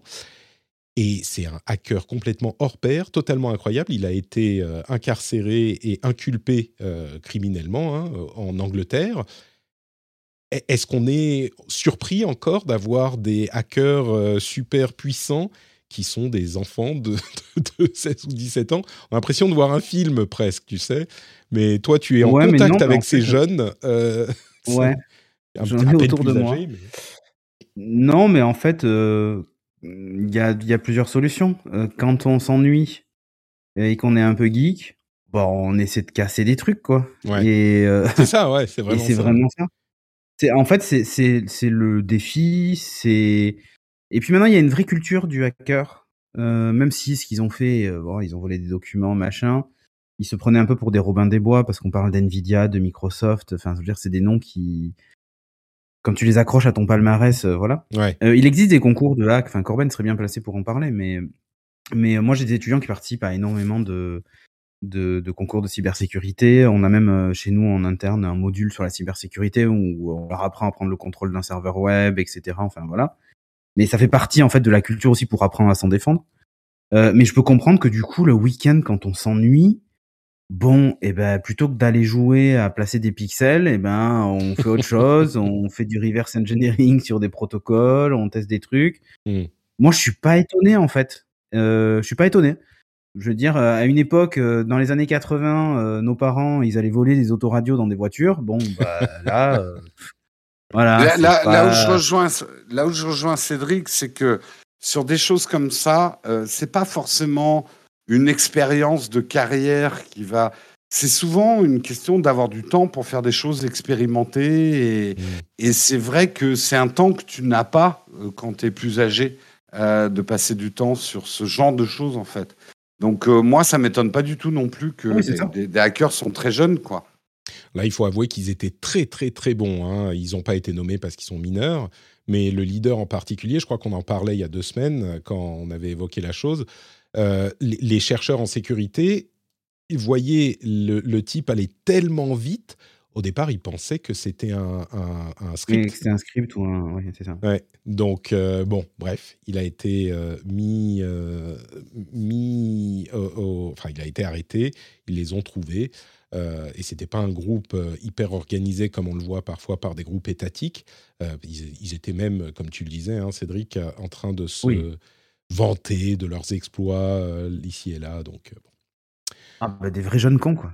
Des vrais jeunes cons. Euh, Jérôme, est-ce que tu dois filer? On a un ou deux sujets. Je dois filer, hélas. J'aimerais bien rester avec vous, mais je dois, je dois filer, donc je vais vous quitter un petit peu en avance. Vous eh bien, fort désolé. Merci beaucoup en tout cas pour l'invitation. Hein, et Team Printemps, Team Printemps, c'est important. Rendez-vous dans 5 ans. Normalement, la team automne euh, est plus importante. Peut-être que c'était pris en compte parce qu'il y a plus de naissances normalement à l'automne. avec les soirées d'hiver. Ah, non, c'est l'hiver, c'est l'hiver, c'est l'hiver qui est ah énorme. l'hiver était énorme, ils arrivaient à effacer des trucs. Ah mais la vraie team la plus importante, c'est la team Cook. Et sur ces bons mots. oh Sur ce bon mot, je vous quitte. Merci Jérôme. Euh, merci Patrick. À dans un mois. et à très bientôt. Ciao tout le monde. Jérôme Kainborg sur Twitter. Ciao. Euh, donc il nous a quittés, euh, juste pour là, il devait partir. Toujours les meilleurs qui partent en premier. Euh, mais du coup, on peut maintenant parler du réseau social de Donald Trump, Truth Social, qui, bah, c'est un petit peu le moment de faire un premier bilan du lancement, on va dire. Ça fait quoi, un mois, un mois et demi qu'il a été lancé. Euh, et ben, il se retrouve. Euh, d'abord, il y a très peu de gens qui ont accès au réseau. Après le lancement initial, la plupart des gens sont toujours sur liste d'attente. il a vu son nombre de téléchargements chuter de 95%. Alors là encore, c'est pas monstrueusement étonnant, euh, étant donné qu'au lancement, on a des chiffres monumentaux. Euh, mais il a également seulement 513 euh, utilisateurs, 513 000, pardon, utilisateurs quotidiens, ce qui n'est ce qui pas énorme, énorme, mais ce qui me paraît pas complètement ridicule non plus. Bon, il a en tout cas perdu 30% de sa valeur euh, depuis le lancement, sa valeur euh, boursière.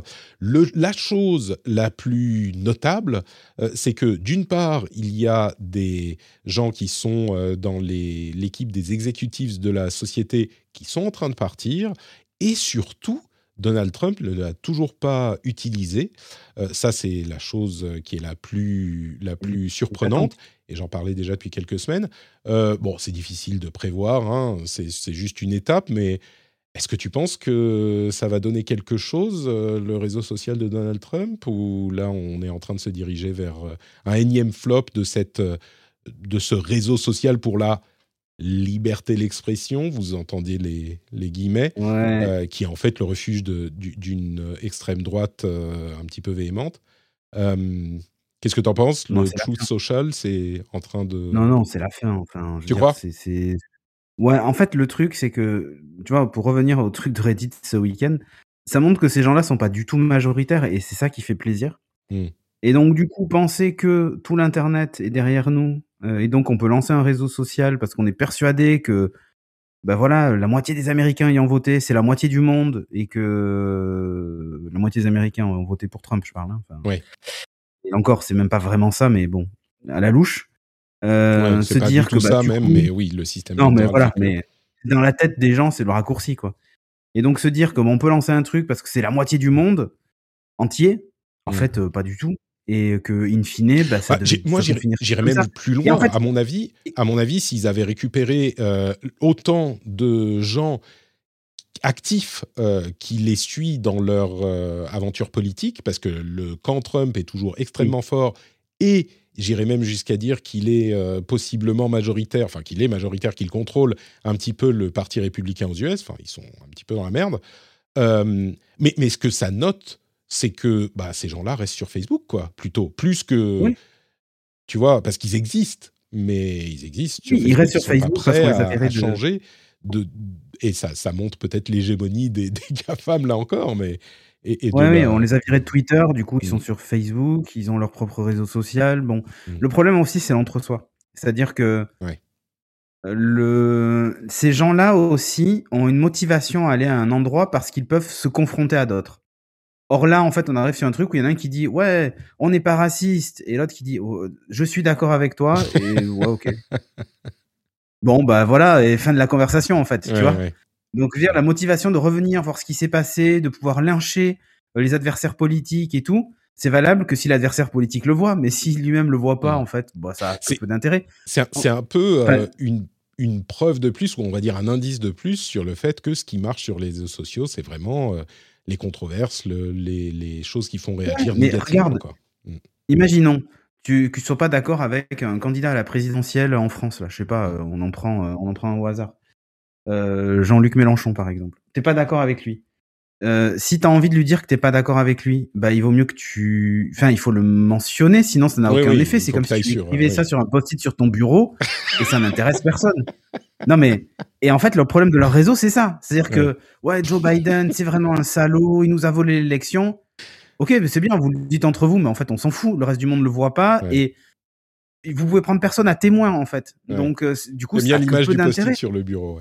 Bon, ah, disons que c'est exactement ça. Il y, a quand même un facteur euh, embrigadement, euh, tu vois, plongé dans les réseaux conspirationnistes où tu t'emballes toi-même et les autres. et puis il il faut pas non plus oublier la question de des, problématiques techniques, le fait qu'il n'ait pas ouvert plus les inscriptions au réseau. On se demande si c'est pas dû à des questions de capacité de serveur. Enfin, j'en sais rien, mais c'est quand même. Mais, mais le problème fondamental de tous de ces réseaux, pas monétisable. dont tu parles. Oui, oui. C'est pas monétisable, difficilement quoi. Qui va aller payer à annoncer dans un réseau social euh, rempli de gens euh, avec des idées nauséabondes? Je hmm. crois personne en fait. Ouais. Voilà. Donc c'est ça la problématique. Hmm. Et euh, c'est pour ça que honnêtement, on a fait tout un pataquès de ce truc-là. et dans les faits, à la limite, on pourrait s'en inquiéter si ils se mettaient à lancer des, des raids, tu vois, haineux sur d'autres plateformes euh, comme Twitter ou Facebook ou peu importe. Mm. Là, ça pourrait poser problème. Et du coup, ils ont leur coin à eux dans lesquels ils préparent leurs assauts, machin. Euh, ok, mais, mais même ça, en fait, je suis même pas certain que. Je suis oui, pas certain qu'ils aient pas ce, là en fait. Ouais. Et puis, et puis, mine de rien, ce que ça donnerait, c'est que euh, ce qu'on a vu jusqu'à maintenant, quand ils se sont fait sortir, et c'est pas uniquement avec euh, Donald Trump, mais ah le, consensus social fait que quand ce genre de choses se produit, bah, la société, et c'est le seul mot qu'on peut employer, mais par l'intermédiaire de euh, bah, différentes sociétés commerciales qui disent bah, on va plus, on veut plus mettre de pub là-dessus, on retire nos campagnes, par, qui, qui, font ça parce qu'il y a une pression sociale par ailleurs, par les citoyens eh ben, ça fait que l'inacceptable n'est pas accepté. Euh, dans certains cas, hein, évidemment, on n'est pas en train de dire qu'il y en a nulle part sur les réseaux sociaux, évidemment que ce n'est pas le cas, mais dans les cas les plus extrêmes, et ça s'appliquerait euh, dans le scénario que tu décris, et donc c'est pas possible euh, de faire ça comme ça. Mais je pense que tu dis oui, on en a fait tout un pataquès. Moi, je pense que la question se posait au, départ, tu vois, au lancement. c'était oui, quand bien même. sûr, on peut en avoir crainte. Quand, quand je dis on a fait un pataquès, c'est que il n'y avait pas un journal, même euh, en, France, hein, qui parlait pas de ce truc-là, parce que c'était très médiatique, puis c'était Trump, puis on se rappelle de, l'invasion du Capitole, etc. C'est ça. Ça a marqué les esprits. Mais maintenant, avec le recul, on se dit, mais en fait, euh, ça valait même pas le coup qu'on en parle. Enfin, c'est vide. Ouais. Euh, l'autre sujet que je voulais évoquer. Pardon? Et c'est rassurant, je trouve. Oui, oui, oui, c'est un peu. Euh, disons que le Trump Media Group, euh, il pourrait lancer d'autres choses. On pensait à des chaînes de télé euh, où il vendrait du, du, merchandising pour continuer à financer ses, activités. Mais bon, là, ce qui est clair, en tout cas, sans aller plus loin que ça, on peut dire que le réseau social, bah, pour le moment, est au moins en difficulté. Quoi. Apple serait en train de réfléchir à un système d'abonnement, mais d'abonnement aux iPhones. C'est-à-dire que on payerait un abonnement, un, petit peu une formule type leasing de voiture. Donc on payerait une certaine valeur sur euh, par mois et on aurait le nouvel iPhone tous les ans. C'est pas la première fois qu'un truc similaire se profile. Et à vrai dire, euh, quand on achète nos téléphones par l'intermédiaire d'un opérateur, euh, c'est un truc qui peut ressembler dans la forme, mais dans le fond, ça serait un petit peu différent parce que ça serait vraiment du leasing depuis Apple, et Apple qui serait en train de mettre en place toute une série de services financiers en interne pour pouvoir gérer la chose, et qui pourrait étendre ces services financiers plus loin ensuite. Euh, bon, c'est pas la news de l'année, mais c'est encore un moyen dont Apple pourrait augmenter les revenus par utilisateur parce que on parle souvent du fait qu'aujourd'hui euh, les gens n'achètent plus qu'un téléphone tous les trois ans, ce qui revient à tant de euh, euh, telle somme par an, si on ajoute en plus euh, les, différents accessoires, etc. Et bien là, s'ils font le calcul et qu'ils vendent un tout petit peu plus cher par mois pour euh, gagner 200 euros ou machin de plus, mais en contrepartie, tu as toujours le dernier téléphone, ça pourrait toucher une partie des clients, des clients d'Apple. Bon, je suis sûr qu'ils font les calculs chez eux. C'est pas la plus grosse news Apple de l'histoire, mais je trouvais ça intéressant, surtout qu'ils mettent ça en interne. L'autre news euh, Apple, c'était le fait que Coda, gagne trois Oscars, y compris le meilleur film. Coda, c'est un film qui est exclusif et financé, on va dire, par Apple, qui est exclusif à Apple TV plus du cinéma, euh, qui est un remake de La Famille Bélier, mais qui est une approche assez différente. Euh, et, certains disent, bah, vous voyez, voilà, Coda, premier film de streamer euh, qui gagne l'Oscar du meilleur film, c'est pas Netflix, c'est Apple qui l'a eu. Regardez Ted Lasso, le succès monumental qu'a la, la, série. Sur, allez, on va dire qu'ils produisent un dixième des séries ou des films de la concurrence mais que euh, la reconnaissance est peut-être plus grande et donc la, la stratégie qualité plutôt que, quantité semble fonctionner.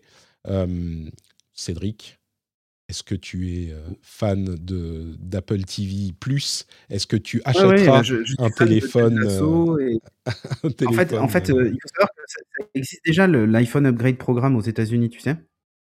Alors c'est pas tout à fait la même chose parce que ouais, mais ça, ressemble beaucoup. Ça ressemble beaucoup, oui. Il y a Apple Care Plus dedans, etc. Tu mm. vois, et tous les ans, tu changes de téléphone. Mm-hmm.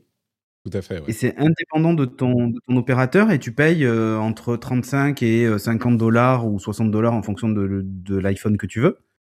Et tous les ans, eh ben, tu es éligible tu, à, à, changer ton, ton téléphone, en fait. Ouais. Donc, euh, donc voilà. Et, c'est un petit peu le même système, sauf que c'est du, c'est vraiment euh, sur le papier, ça serait du leasing et c'est géré par Apple. En, tous les services financiers seraient gérés par Apple. Ouais, et en plus, la différence en fait, c'est surtout qu'il y a les services associés. C'est-à-dire qu'il y aurait mmh Apple One dedans, euh, alors que là, pour le moment, il y a juste l'Apple Care Plus. et, et c'est tout, et le téléphone en fait. Mais, mais là, là, il pourrait aller plus loin. Et et aussi, la, rumeur dit que ça se limiterait pas surtout que aux iPhones, en fait. Mhm. Donc, euh, c'est sur ça qui est intéressant. C'est-à-dire que, que ce soit sur l'iPad ou pourquoi pas le Mac, tu aurais la possibilité de faire du leasing sur un MacBook Air, par exemple, et tous les ans, quand il y a le M1, M2, M3, machin, bah, tu le changerais, quoi. Moi, ça me fait un peu peur pour l'aspect écologique du truc, mais bon, voilà, quoi. C'est oui, c'est une des, préoccupations, c'est certain. Peut-être qu'ils pourraient récupérer l'ancien et le revendre ailleurs. Et bah, c'est sûr. Après, ils en font des écrans. Euh, ils en font des écrans, ils ont mis des iPhones dans les derniers écrans qu'ils. des, des, ah, des, processeurs A13 dans les dans les. Ah oui, les, processeurs, oui, oui, effectivement. Euh, dernière chose que je voulais évoquer. Ah oui, et tu disais Apple TV toi, tu es, euh, Ah oui, oui, moi je, je suis un consommateur d'Apple TV alors pas tout, mais j'ai regardé évidemment Ted Lasso, j'ai évidemment regardé Fondation, euh, euh, et, quelques, quelques films ou, des petits docus aussi qu'ils font, qui sont plutôt pas mal. Surtout, c'est pas très cher, Apple TV+. Euh, et les programmes sont plutôt de, de, qualité, je trouve. Bah, c'est ça la question par rapport à du Netflix ou du Disney Plus ou du HBO. Ah, le catalogue est moins rempli, clairement. On va pas se mentir. Hein. Mais c'est eux qui ont eu le euh, premier film, euh, meilleur film, tu vois. Netflix doit voir rouge, là, euh, pour le coup. Ah, oui, comme le logo, sans doute. Mais, mais j'avoue que y a des... En fait, ils ont de l'argent. ils savent attirer des grands noms. Et... ça marche, en fait. Le seul truc, j'ai vu j'ai lu un article autour de ça sur Apple TV+, c'est que ils ont quand même, ils sont quand même pas de l'industrie du cinéma ou de, mmh. des séries et que du coup ils ont encore tendance à euh, proposer des, des façons de faire euh, qui correspondent pas aux standards de l'industrie euh, du cinéma et de la série sur la production et des financements, etc. C'est ce Donc, que il y a quelques petits hein. accrochages parfois. Ouais, c'est ce que tout le monde craignait, à vrai dire, que Apple, le contrôle d'Apple ne fonctionne pas euh, dans le contexte de l'industrie de la production audiovisuelle. Et ce qu'on voit, c'est que oui, euh, ça, ça fonctionne plutôt pas mal. Euh, après, on peut apprécier ou pas apprécier, oui, oui, mais, mais ça fonctionne. Quoi. Allez, dernière chose que je voulais mentionner, on parle, je vous parle en tout cas, depuis un certain temps, de deux pays qui sont de plus en plus restrictifs euh, sur les droits sur Internet, euh, c'est la Russie et la Chine. Euh, la Russie, on voit un petit peu ce que, ce que ça a donné. la Chine est en train de planifier, selon certaines sources, d'étendre encore ces restrictions à tous les domaines d'Internet au streaming live. à l'industrie du streaming, c'est-à-dire qu'il limiterait le nombre de fois qu'on peut donner des, des, soutiens financiers par jour et surtout euh, plus de censure sur le contenu euh, de ce que disent les personnes sur ces sites. Euh, c'est pas quelque chose qui est surprenant ou même vraiment incroyablement notable en soi, cette petite news. Euh, mais on a vraiment une problématique, une tendance problématique qui se, qui, se, qui se forme depuis un certain temps. Hein. C'est plutôt pour moi l'occasion de rappeler ça. Euh, je vous en parlais, ça faisait quelques années sur la Russie. Et, et, ce n'est pas uniquement la Russie, on est vraiment en Chine sur des... des alors, j'apprends rien à personne hein, sur la Chine et les problèmes de, droits humains, mais mais ça se manifeste vraiment dans la tech aussi, avec cette, euh, ce resserrage de vis qu'on a vu s'opérer depuis deux ans. Euh, la Chine allait dans une certaine direction et les institutions euh, politiques ont, ont, décidé que ça suffisait. Et le problème, parce que je dis souvent, pour comprendre le monde, il faut comprendre la tech, et c'est un signal qui montre que bah, ce qu'on voit en Chine ailleurs que sur la censure jusqu'à depuis 20 ans, euh, bah, ça pourrait changer aussi. Et souvent, euh, la manière dont les institutions gèrent euh, ce genre de choses est un indicateur sur la nature des, des, institutions. Et là, on voyait plus d'ouverture depuis 20 ans, limitée, mais dans une certaine direction. Et ben là, ça se referme. Et ça peut avoir des conséquences sur tout, tout le reste de la société chinoise aussi. Donc, bref, je le mentionne. C'est pas la première fois et ça sera sans doute pas la dernière, mais vu euh, comment ça s'est goupillé avec euh, la Russie, euh, je garde un œil inquiet sur l'Asie également. Ah bah évidemment, oui. mais tu sais, c'est marrant parce que on, a beau dire et répéter, je crois, notre génération, ou peut-être que je t'inclus dans ma génération à tort, mais à quel point les échanges économiques qui sont souvent décriés et critiqués comme une question de d'obsession par l'argent et de capitalisme, comme on dit en anglais, late stage capitalism, euh, qui, est bien sûr que le système qu'on connaît aujourd'hui n'est pas parfait. Mais on, a tendance, je crois, parce qu'on a connu une telle période de paix, on a tendance à oublier l'importance des échanges euh, commerciaux et ce que ça fait pour euh, l'apaisement, littéralement l'apaisement, l'ajout de paix dans le monde, même si ça a des excès par ailleurs. Et, si ça mène en Chine à des problèmes euh, qui limitent les échanges commerciaux, ça peut ensuite euh, avoir d'autres effets qui sont bien plus inquiétants. Et bon, bref, je, suis un petit peu... Ah, les échanges commerciaux ne sont pas justes. C'est marrant parce qu'on a l'impression que quand on dit ça, c'est genre, ah oui, bah regarde, tu défends les gens, les, les gens qui font de l'argent dans le monde, machin. Non, moi j'aime juste la paix en fait. C'est ça qui me préoccupe. J'aime bien quand il n'y a pas la guerre mondiale. C'est ça qui me, qui me plaît pas mal. On a des intérêts communs, etc. Il n'y a pas de raison qu'on fasse la guerre, en fait, normalement. Oui. Euh, mais quand la relation est trop distendue ou n'est pas, sur le même pied d'égalité, et c'est le cas avec la Chine, hein. honnêtement. Euh, la Chine, c'est ça, en fait, c'est que ça peut dérailler très, très vite. C'est ça, la Chine n'a pas besoin de nous en fait. Et, euh, et en fait, c'est là que elle a eu besoin de nous par le passé, mais maintenant elle n'a plus besoin euh, de nous, sauf oui et non. l'achat de marchandises, etc. Hein. Oui et non, leur, euh, leur, leur balance commerciale est quand même tournée vers l'extérieur. Elle, elle, est déséquilibrée. Voilà, mais parce qu'on est là, mais si demain la Chine décidait. Et, et c'est pour ça d'ailleurs qu'ils font les, les, les la fine bouche avec la Russie en ce moment. C'est pas pour autre chose. Mais... Bien sûr. Bah oui, parce que pour eux, je pense que au fond, ils aimeraient bien les soutenir parce qu'ils ont les mêmes velléités sur d'autres euh, territoires, mais la problématique, c'est que s'ils le font et que nous décidons d'arrêter, euh, alors on ne pourra pas du jour au lendemain parce que avec la Chine. Hein. c'est compliqué la Chine, hein. mais euh, si on décide de limiter nos importations de produits chinois, bah, ils ont beaucoup plus à perdre aujourd'hui que que enfin que, que nous finalement. Enfin, bah, vraiment je, je, voulais pas me lancer dans de la géopolitique de, de, de comptoir, c'est pas notre spécialité, mais mais mais non, mais c'est un petit peu pour ça que je le mentionne. C'est quand on voit comment a, a évolué la Russie euh, et les prémices qui étaient ces ces euh, mouvements euh, totalitaires de contrôle de l'information et qu'on voit le ou la Syrie. Je ne voulais pas envoyer ces informations au serveur euh, américain d'Apple. Euh, bref, je ne dis pas Chine et Russie, même combat, mais enfin, il y a quand même des, similarités. Euh, on n'est pas du tout dans la même situation, mais bref. Bon, Cédric, Merci d'être resté jusqu'au bout. T'es un vrai, toi. T'es comme, euh, bah comme ceux qui sont restés jusqu'à, c'était quoi, 4 heures du matin? Exactement. Euh, une heure et demie.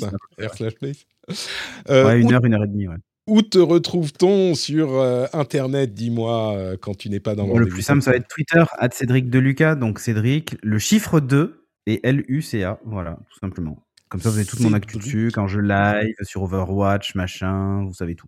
Très bien. Cédric Deluca, merci beaucoup à toi. Pour ma part, c'est notepatrick.com pour tout ce que je fais, c'est-à-dire ma présence sur les réseaux sociaux et la newsletter dont je parlais tout à l'heure. Il y a un article de Taylor Lawrence qui relate tout ce qui s'est passé sur Air slash Place, euh, sur euh, le Washington Post, que je mettrai dans la newsletter, mais vous pouvez le trouver facilement. Euh, c'est dans le Washington Post, donc. Et si vous voulez vous abonner à la newsletter, c'est bien sûr sur notrepatrick.com. Il y a un petit endroit pour s'y abonner. Vous aurez droit à tout ça vendredi, si tout va bien. Et bien sûr, si vous voulez soutenir l'émission, patreon.com slash rdvtech pour soutenir les gens que vous appréciez. Euh, Patreon.com slash rdvtech pour le rendez-vous tech, il y en a plein d'autres, hein. mais c'est pour une somme modique que vous pouvez rentrer dans la formidable famille fraternelle des patriotes. On vous remercie de nous soutenir, tous ceux qui le font déjà et tous ceux qui le feront d'ici à la semaine prochaine, qu'on remerciera très chaleureusement dans l'émission. Et on vous remercie également de nous écouter. On vous fait de grosses, grosses bises et on vous dit à très bientôt. Ciao à tous. Ciao, ciao. Oh j'ai oublié de faire ça. Ciao, ciao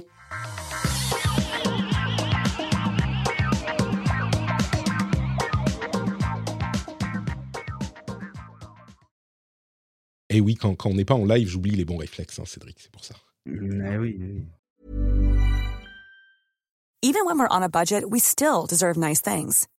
Quince is a place to scoop up stunning high-end goods for 50 to 80% less than similar brands.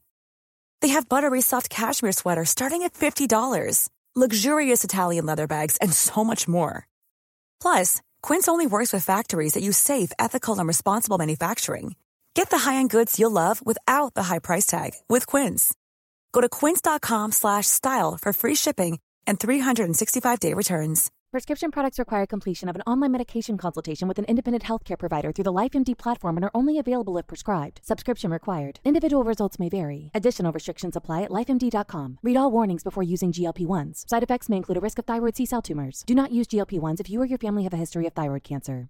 If you've struggled for years to lose weight and have given up hope, did you know you can now access GLP 1 prescription medications through LifeMD? LifeMD is now offering eligible patients online access to GLP 1s, the breakthrough prescription medication that can help you lose body fat and weight. Listen to what people are saying. You just take your shot. It doesn't feel like you're on a diet. What I wasn't expecting it to do was to shut off the food noise. This was life altering. And if I can do it, I feel like anybody can do it.